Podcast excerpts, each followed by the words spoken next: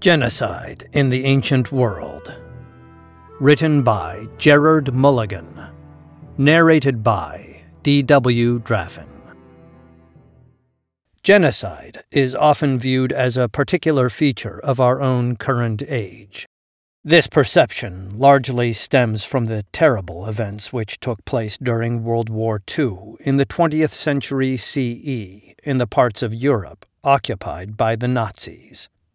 However, there are certain occasions in the ancient world which could also be possibly considered as genocide.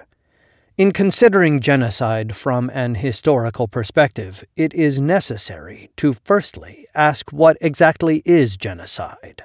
The concept is one which most people can agree did happen, but which remains very hard to define precisely.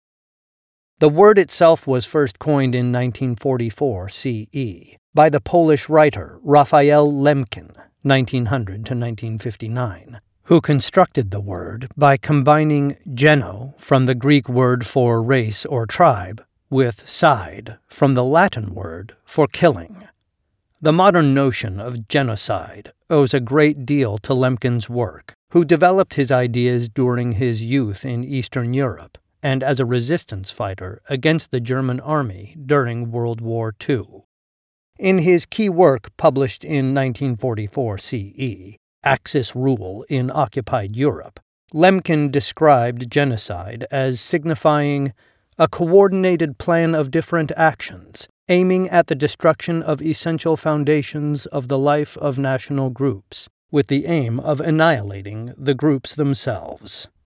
The second most influential document in laying out the modern legal notion of genocide was the 1948 United Nations adoption of the Convention on the Prevention and Punishment of the Crime of Genocide, wherein Article 2 of the Convention defined genocide as the intent to destroy, in whole or in part, a national, ethnical, racial, or religious group. The exact explanation of what constitutes genocide resulting from these two landmark works has been extensively debated by academics ever since. However, it can be observed that there are two main elements needed for an event to be considered as genocide namely, there is a clear intent on the behalf of the perpetrators to carry out the action, and the resulting annihilation of a particular political, social, or cultural group.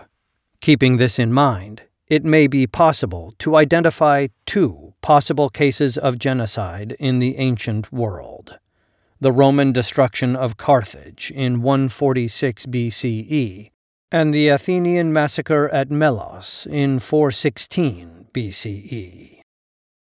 Roman genocide of Carthage. Carthage was located in Africa on the Mediterranean Sea, roughly where the modern city of Tunis is today, some 400 miles from Rome. The principal sources for the destruction of Carthage are the historians Appian and Polybius. Carthage was founded as a Phoenician colony. Unlike the Roman Empire, which expanded by conquering its neighbors, Carthage grew by setting up trading contacts to places as far flung as Britain to the north and modern day Gabon in Africa to the south. The Phoenician origin of Carthage meant that the city contrasted considerably from Rome in areas such as its government, which was more openly aristocratic in nature than the supposedly democratic Rome, its religion, which was a strange mystery to the Romans and its overall outlook on life, which was guided by both Eastern Greek and African influences. Rome and Carthage grew to become true superpowers on either side of the Mediterranean Sea, so it was perhaps inevitable that they would fight each other.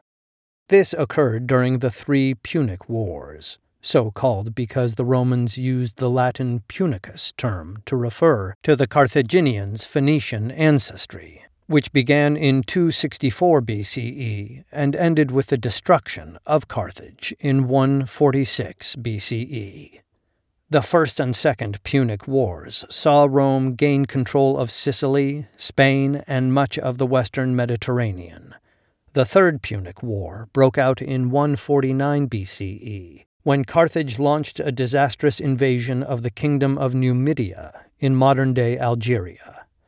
In 149 BCE, in response to this war, a massive Roman army under the command of Scipio Africanus the Younger landed in Africa and began to lay siege to the city. At first, the Carthaginians tried to come to peace with the Romans, who announced a series of difficult conditions for them to fulfill. Rome initially demanded hostages and that all the city's arms be turned over. When all of these demands were fulfilled, Rome then ordered that the city be pulled down and built further inland. At this stage, with their backs to the wall, the Carthaginians had little choice but to fight. In spite of the superior Roman military power, the city managed to hold out for another three years until finally, in 146 BCE, the defenses failed and the Romans poured in. The inhabitants of the city were massacred by the disciplined legions, who systematically moved from house to house. Lloyd suggested that the city may have held up to 200,000 inhabitants, while Braudel put the population at a lower scale of around 100,000 people. Even at this lower end, the slaughter in the city was, however, substantial and probably unprecedented in the European world up to that time. The survivors, possibly numbering anywhere from 30,000 to 50,000 people, were sold as slaves. On direct orders from Rome, the city was subsequently set alight and, after ten days of burning, demolished stone by stone. Polybius, in his Histories, Book 38, chapters 3 through 11, noted that the destruction of the Carthaginians was immediate and total, so much so that there were no Carthaginians left to even express their remorse. The killing of all the inhabitants of a city state whose inhabitants had refused to surrender was quite frequent in the ancient world, so labeling this particular incident as genocide needs careful examination. A key element in this case, and one which would be in line with Lemkin's notion of genocide, was Rome's apparent intention to destroy Carthage, its people, and culture, no matter what. This underlying aim can be seen in Rome's increasingly impossible to satisfy demands placed on Carthage before the outbreak of war. When Carthage could no longer realistically satisfy the demands, this gave the Romans a legitimate excuse for their actions. In addition, in the ruling elite and population of Rome, there was a feeling that Carthage had to be destroyed to secure the political and cultural dominance of Rome. This is best summed up by the Roman statesman Cato the Elder's personal motto, Carthago delenda est, meaning Carthage must be destroyed, which he used to end all public speeches.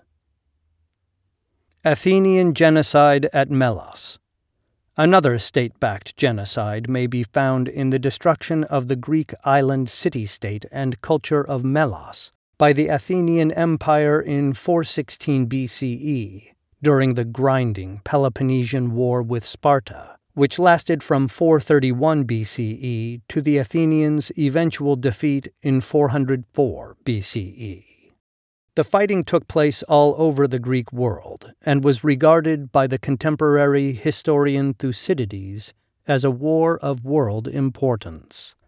In the summer of 416 BCE, during a break in the fighting, Athens turned her attention to the nearby island of Melos, whose people, although claiming descent from a Spartan colony, had so far remained neutral in the war. The Athenians felt, however, that they could no longer tolerate the presence of an impartial state in the Aegean Sea, and therefore sent representatives to the island to demand their surrender. In Thucydides' account of the war, there then followed a celebrated debate between the two sides, called the Melian Dialogue.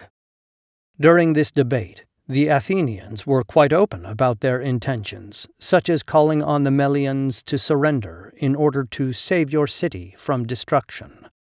The Athenians were also evidently aware that the Melians were a feeble military power compared to them, referring to the Melians as weak and inferior, and observing that this is not a fair fight. After this lengthy discussion, the Melians still refused to surrender. Constantakopoulou noted that in antiquity, Greek islands such as Melos often sustained unique, distinct island cultures, which were very proud of their independence. Thucydides records that after their refusal to surrender to the Athenians, siege operations were now carried on vigorously, and, as there was also some treachery from inside, the Melians surrendered unconditionally to the Athenians, who put to death all the men of military age whom they took, and sold the women and children as slaves. Meyer suggested that this action, which was approved by the Popular Assembly in Athens, involved the murder of approximately 1,500 men.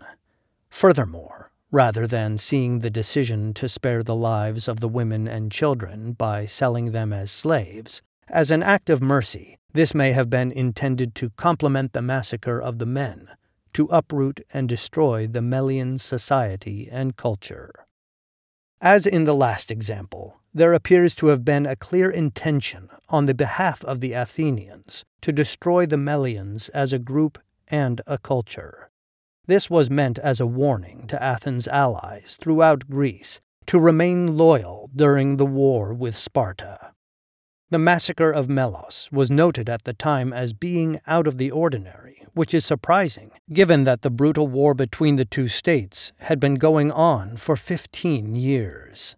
A few months after the massacre, the Athenian playwright Euripides produced the powerful drama Trojan Women, which may have drawn directly on the massacre at Melos to epitomize and condemn the barbaric cruelties of war.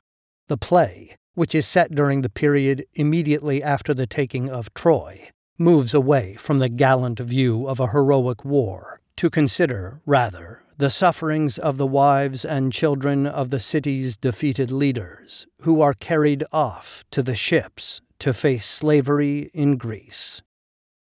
Conclusion In conclusion, we have examined how the notion of genocide was defined in the years during and after World War II we noted that genocide must include two clear elements a clear intent to carry out the action and the resulting destruction of a whole unique group. We then explored how this definition could be applied to two important events in the ancient world the Roman capture of Carthage and the Athenian massacre at Melos, to argue that these events may have constituted genocide. This recording was brought to you by Ancient History Encyclopedia. For more great articles and interactive content, visit www.ancient.eu. You can find a video version of this article on the YouTube channel, The Study of Antiquity and the Middle Ages, by following the link in the description below. Ancient History Encyclopedia is a non profit organisation. If you would like to support our work, visit www.ancient.eu forward slash support or follow the links in the description below.